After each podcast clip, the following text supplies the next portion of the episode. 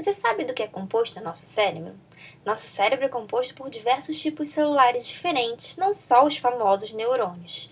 Os outros tipos celulares são chamados de maneira geral como células da glia, e eles trabalham juntos para desempenhar todas as funções essenciais para o nosso cérebro. Então é sobre esse time de células que a gente vai falar hoje, e para isso a gente contou com a entrevista com a professora Dora Brights. Ela é da Universidade de Lisboa, na Faculdade de Farmácia, e ela lidera um grupo de pesquisa justamente sobre isso, sobre a biologia de interação entre os neurônios e glias, e as formas de comunicação entre eles. Então, ela vai falar um pouco mais sobre isso, mas eu já vou adiantando que tem muita coisa interessante, desde microRNAs, exossomos, microglia, astrócitos, chegando até doenças. E também contamos com uma participação especial do professor Vivaldo Moura Neto. O professor Vivaldo estava conosco durante a entrevista e deu também seus comentários, é claro. Então fica ligado que vai ser muito legal. Meu nome é Fernanda Barros Aragão. Meu nome é Paula da Silva Frost. E esse é o Neuropod.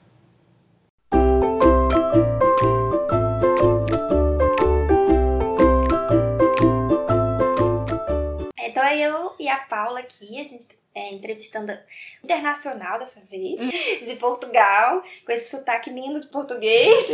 Ah, também acho lindo o sotaque brasileiro. Mas é que a gente já está acostumado, não tem mais graça. Eu acho que as canções são mais lindas se forem cantadas em brasileiro. Tem uma tónica fantástica, não é? Mas as, as canções brasileiras têm uma maneira ao ouvido que, não, que nós não conseguimos. Acho tem que é um, um, carinho. Né? Um carinho. Não, é um miminho, é assim eu acho, é sério. Ai, obrigada. Então, ela está aqui no Rio de Janeiro porque ela veio participar de uma conferência em São Paulo, né? Verdade, sim. E aí a gente aproveitou a oportunidade, né? Tivemos essa boa sorte de poder ver uma palestra dela hoje. Isso mesmo. E podemos entrevistá-la agora, né? Então, é, professora, você trabalha né, com microglia, astrócitos e neuroinflamação. Eu acho que a maioria das pessoas que estão nos ouvindo, né, nunca deve ter ouvido falar nessas coisas, né? Porque a gente, quando fala do cérebro, pensa no neurônio. Exatamente. E quando fala de inflamação, pensa, sei lá, no dedo machucado, mas não pensa que pode estar no cérebro, né? Então, você poderia falar um pouco mais sobre sua pesquisa sobre isso, como que isso funciona, como está relacionado com doenças? Isto é um bocadinho, se calhar, como o futebol, não é? As pessoas só olham para o goleador, uh, que é o que faz os golos. E o neurónio é um bocadinho isso. Portanto, as pessoas só olham para o neurónio.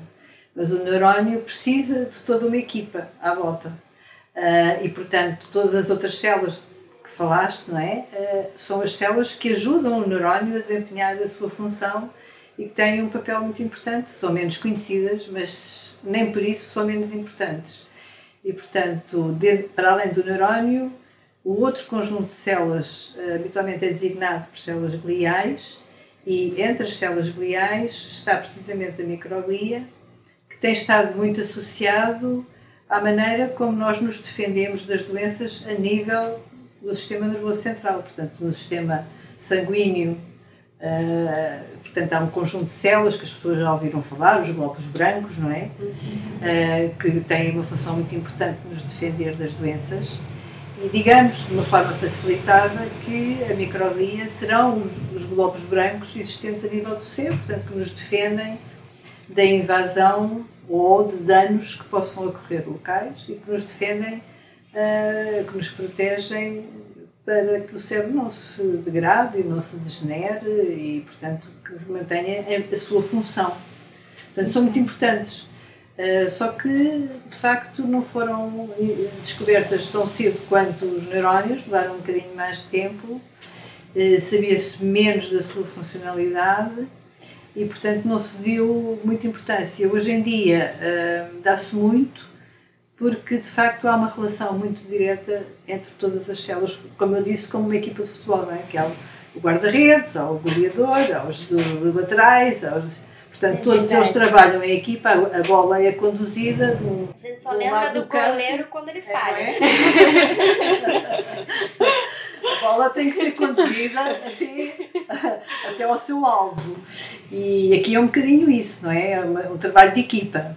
É um trabalho de equipa em que as células realmente têm esse papel tão importante e tão que às vezes passa despercebido.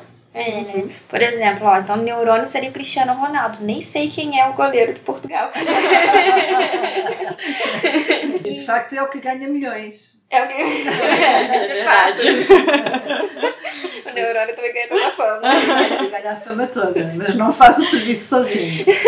Por isso é que ele escolhe as equipas para onde vai trabalhar.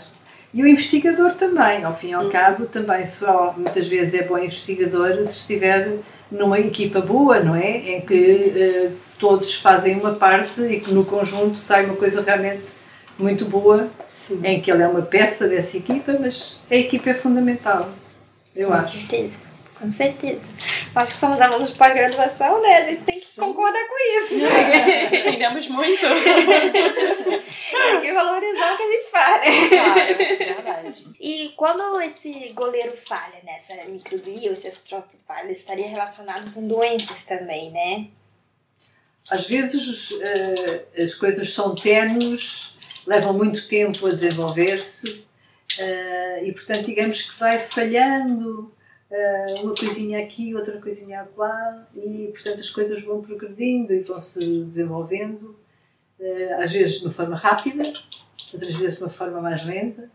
Depende um bocadinho da doença em si e das causas dessa mesma doença, a forma como progride e evolui e até a maneira de ser da própria pessoa, não é? Porque se a própria pessoa for, como eu, por exemplo, muito ansiosa, ah, as coisas não correm bem, porque, porque o, sistema, o sistema que nos defende está tão ocupado com tantas coisas que depois não consegue responder em condições a uma delas. Se a pessoa for uma pessoa mais tranquila e mais calma, a progressão das doenças às vezes dá-se também de uma forma mais. O problema é que a pessoa não consegue não reagir, não é? Mas se a pessoa conseguir, de facto, não ficar assustada com a doença, ah, enfrentá-la de uma forma positiva, querer combater essa mesma doença em vez de se subjugar à doença, de facto isso tem a ver com a maneira como ela evolui e tem a ver com a maneira como as células funcionam. Se as células esti- estiverem estressadas, ah, o stress já é tanto que para combater a doença elas, coitadinhas, já estão cansadas. É, Portanto, eu, a gente até recentemente né, que o o estresse está muito relacionado com a depressão, né? Pois está. E a depressão com a parte inflamatória, porque a depressão leva à libertação de, de umas, umas substâncias que induzem a, a, a inflamação e, portanto, o stress hoje em dia é considerado uma condição eh, muito implicada em muitas doenças. Ou seja, é causa de, de, de muitas. é consequência também, porque se a pessoa tem uma doença grave, obviamente que fica angustiada e fica estressada, é, é, é óbvio e é normal que assim seja, mas de facto o stress eh, está na causa de muitas doenças, porque o sistema imunitário enfraquece e como o sistema imunitário enfraquece, acaba por surgir Ele enfraquece no corpo, mas no, no cérebro ele fica inflamado, é isso. isto também enfraquece, porque ao fim e ao cabo não está a conseguir reagir em condições, não é? Portanto, se houver, por exemplo, edema, não é? Que é uma acumulação de água, eh, tudo o que se passa e tudo o que cruza no cérebro passa a ser um bocadinho difícil de, de se fazer. A própria barreira, nós temos uma barreira, não é? Entre o cérebro e, portanto, a parte periférica, não é bem uma barreira, mas quer dizer, é um sistema de vasos que faz uma filtração eh, para as coisas eh, não passarem diretamente para o sistema nervoso central. E obviamente que se houver, por exemplo, muita inflamação periférica na circulação, essa barreira também é atacada. A barreira sendo atacada fica mais solta, mais aberta, e ao ficar mais solta, mais aberta, permite a passagem de substâncias para o cérebro. Portanto, tudo isto é uma relação que tem que ser muito harmónica, muito harmoniosa, não é? Não sei como é que vocês dizem, mas tem que ser muito harmoniosa. Hã? A gente fala assim também. Pronto, muito harmoniosa para tudo se sentir bem e, e funcionar nas melhores condições. É como os ratinhos, é como tudo, as experiências que nós fazemos com ratinhos, a gente faz testes para o ratinho ficar nervoso, e o ratinho quando fica nervoso acaba por ter uma certa inflamação também, não é? Sim. E essa inflamação, obviamente, favorece o aparecimento de, de, de patologias, porque a pessoa está mais eh, Você trabalha com algumas, né? Você trabalha com esclerose múltipla, Eu não trabalho, quer dizer, trabalho com esclerose múltipla, mas é mais uma pós-doc que está comigo, Uhum. eh, que é mais especialista nessa área. Eu trabalho na doença de Alzheimer e trabalho na esclerose amiotrófica lateral, que o nome é parecido com a esclerose múltipla, Uhum. mas não é Não é a mesma mesma doença. Não. Essa é a doença do Stephen Hawking, né? É, sim, senhor. É. E em Portugal, não sei, vocês não são dessa altura, mas nós tivemos um cantor muito importante que esteve ligado à chamada Revolução dos Cravos, ou à Revolução de 25 de Abril, de 1975, e que era chamado de Zé Afonso, que tocava umas baladas muito bonitas na região de Coimbra, e que era compositor e tinha uma voz muito interessante e que foi o autor de, de, da, da música que ficou um bocadinho emblemática dessa, dessa altura um, e, e que era o Zeca Afonso. E ele morreu com essa patologia, não é? Foi uma, uma coisa progressiva.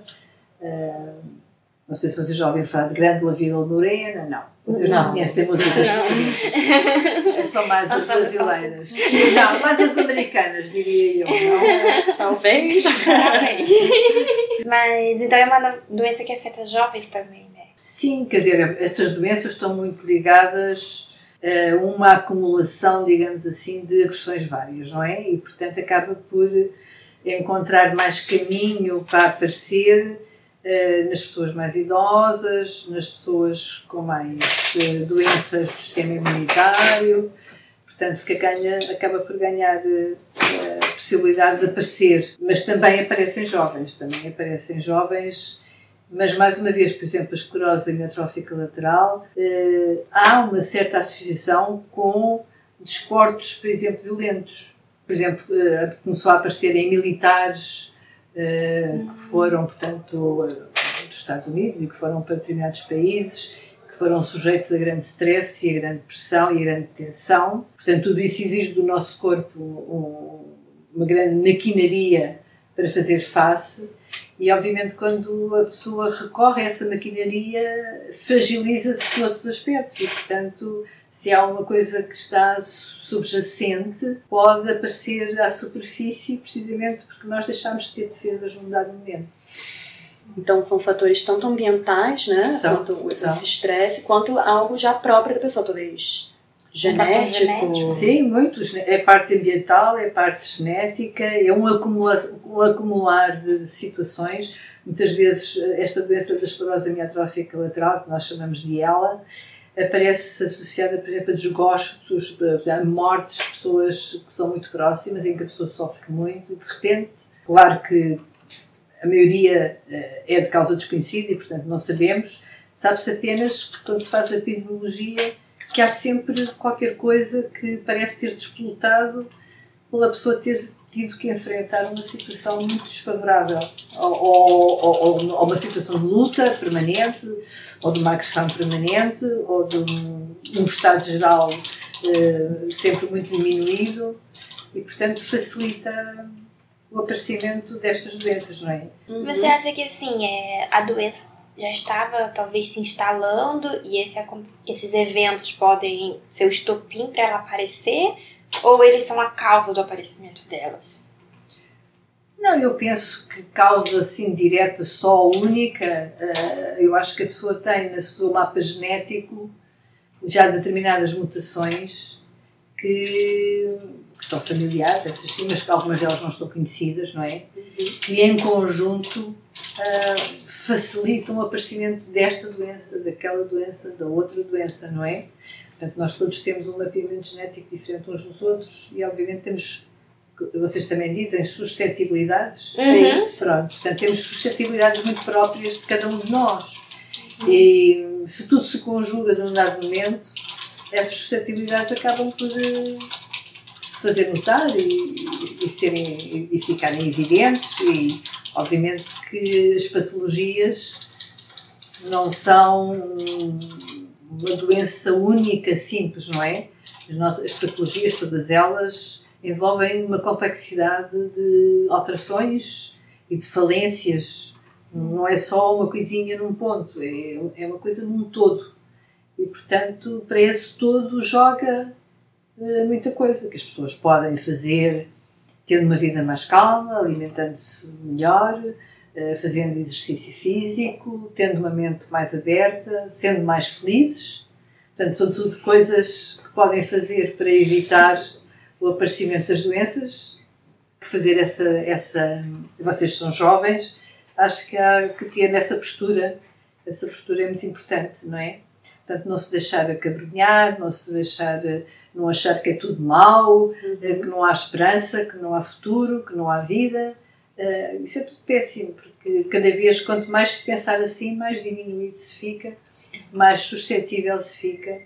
E, portanto, há que saber enfrentar as coisas, todas, todos nós, até os animais, tudo, enfrentam situações de stress. Portanto, há que ganharmos resistência, não é? Servindo-se precisamente dessas coisas, de passear na praia, passear na praia, conviver, respirar, lembrar-se que respira. Às vezes as pessoas não se lembram que respiram, não é? E quando a pessoa é uma das técnicas de meditação mais usadas, não é? É, é para a pessoa a pensar que respira. Portanto, isso tudo são coisas que são. E também é verdade, é muito fácil falar, porque eu estou a dizer isto tudo, mas não faço nada disso. Já falamos então da microglia, dos astrócitos, da inflamação, né? Falamos que tem componentes ambientais e genéticos, né? Mas quando a gente fala de genéticos, a gente pensa no DNA também, né? E aí um outro material que você também trabalha são os microRNAs. Então, você poderia explicar o que, que são esses microRNAs? Os microRNAs continuam a ser material genético, não é?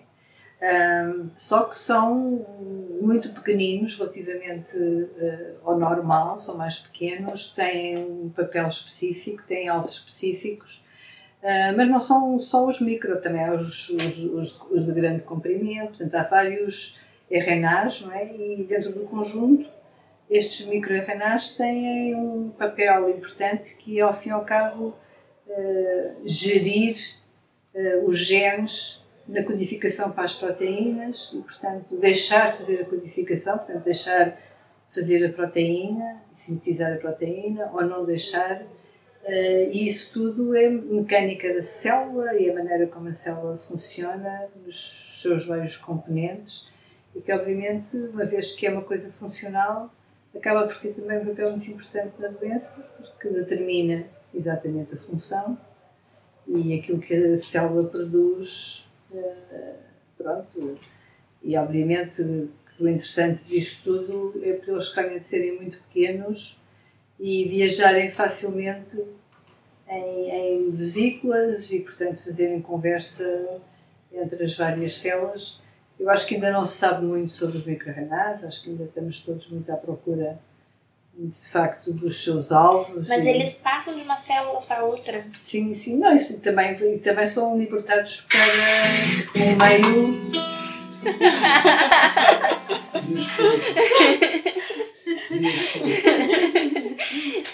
o professor Vivaldo também está aqui escutando a gente. É, é, a célula liberta uh, o que se chamam fatores, e esses fatores, entre os quais os microRNAs, uh, liberta, uh, como se vocês tomassem banho, libertam para a água do banho, vamos imaginar assim, não é? mas depois também liberta em, em estruturas provenientes das células, são os corpos redondinhos, não é? E que viajam, porque eles são muito pequeninos e, portanto, têm possibilidade de viajar e viajar entre uh, o nosso sangue e todos os, os fluidos do nosso organismo. Portanto, Eles viajam. são liberados pelos neurônios? Pelos... Sim, sim, todas as células libertam. Os exosomas e os microRNAs, todos uhum. libertam, não é?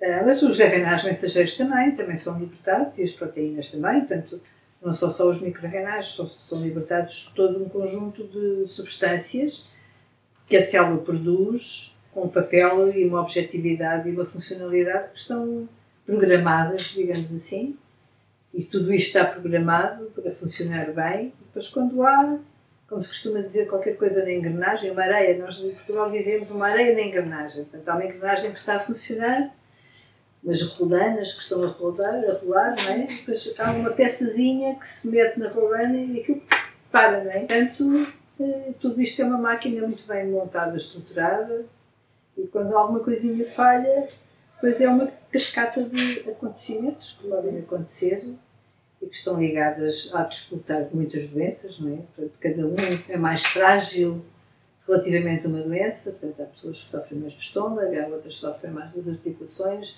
portanto, cada um tem, tem um conjunto de patologias uh, a que estará mais suscetível e que pode ocorrer nós tentamos, obviamente, tentar perceber como é que essa patologia uh, aparece, um, por que vias, por que compostos, uhum.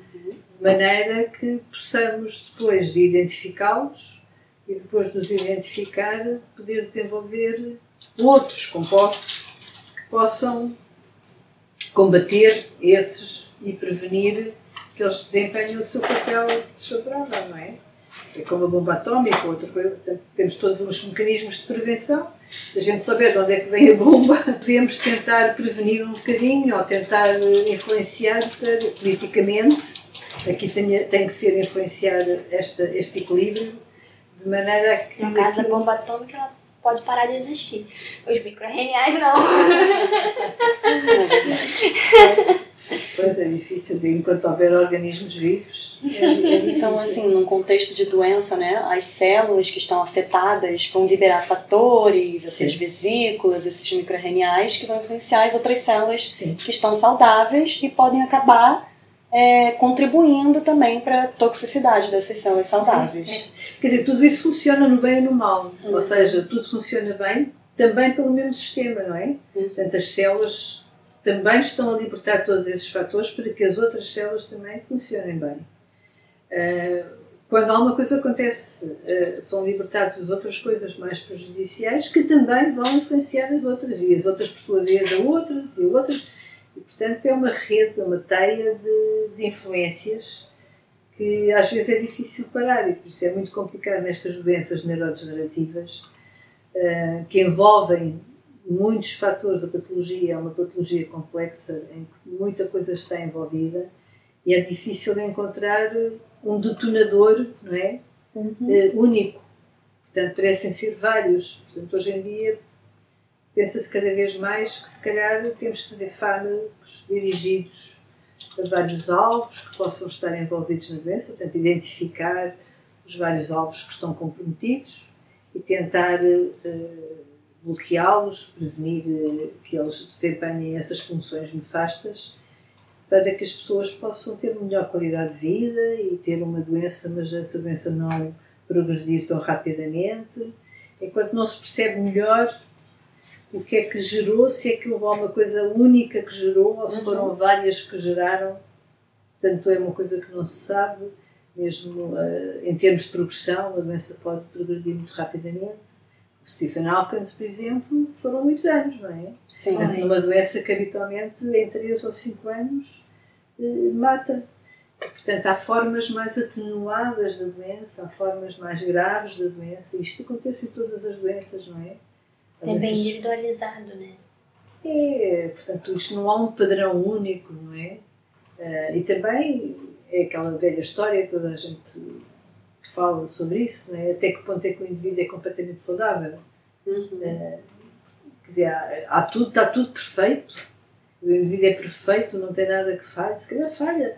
Só que depois as nossas células também têm maneiras de combater essa pequena falha que ocorreu aqui ou ali, e portanto a gente consegue estar a controlar e a não deixar que a doença apareça, não é?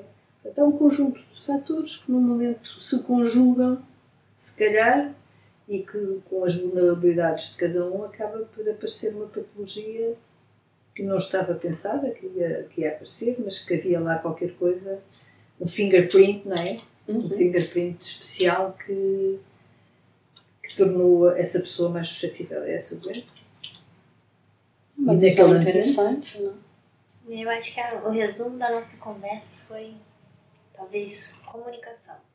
As uhum. células comunicam e influenciam as outras a gente se comunica e influencia uns aos outros. e essa comunicação é a chave do negócio. É a chave do negócio. é. É, então... é muito importante em todos os aspectos. Todos na nossa aspectos. sobrevivência e na nossa não sobrevivência. Não é? Então, muito obrigada, Muito professora. obrigada, Fiquei muito professora. feliz de conversar. Acho que Ainda bem, ainda bem. Também gostei de conversar com vocês e acho que fazem um trabalho giro. Muito, eu, já há bocado o professor Vival disse que eu dizia muitas vezes giro. O giro, eu tenho a mania de dizer que é giro. o que, que é o giro? O giro é engraçado, é bonito, é curioso. é- Ah! Acho que é coisa legal, que coisa giro. Então tá, obrigada, professora. Obrigada, Obrigada gente. por dispor por ter esperado a gente Isso, chegar aqui. Pelo tempo. E aqui ao professor Vival também, que também teve a É, sim. pela paciência, pela participação especial. Dando um pouco de fundo musical. Tá bem. E é isso aí, galera. Espero que vocês tenham curtido também. Não deixem de se inscrever no nosso podcast, também acessar nosso site www.neuropod.com.br. Lá, além de podcast, tem matérias escritas também, tem muita coisa legal.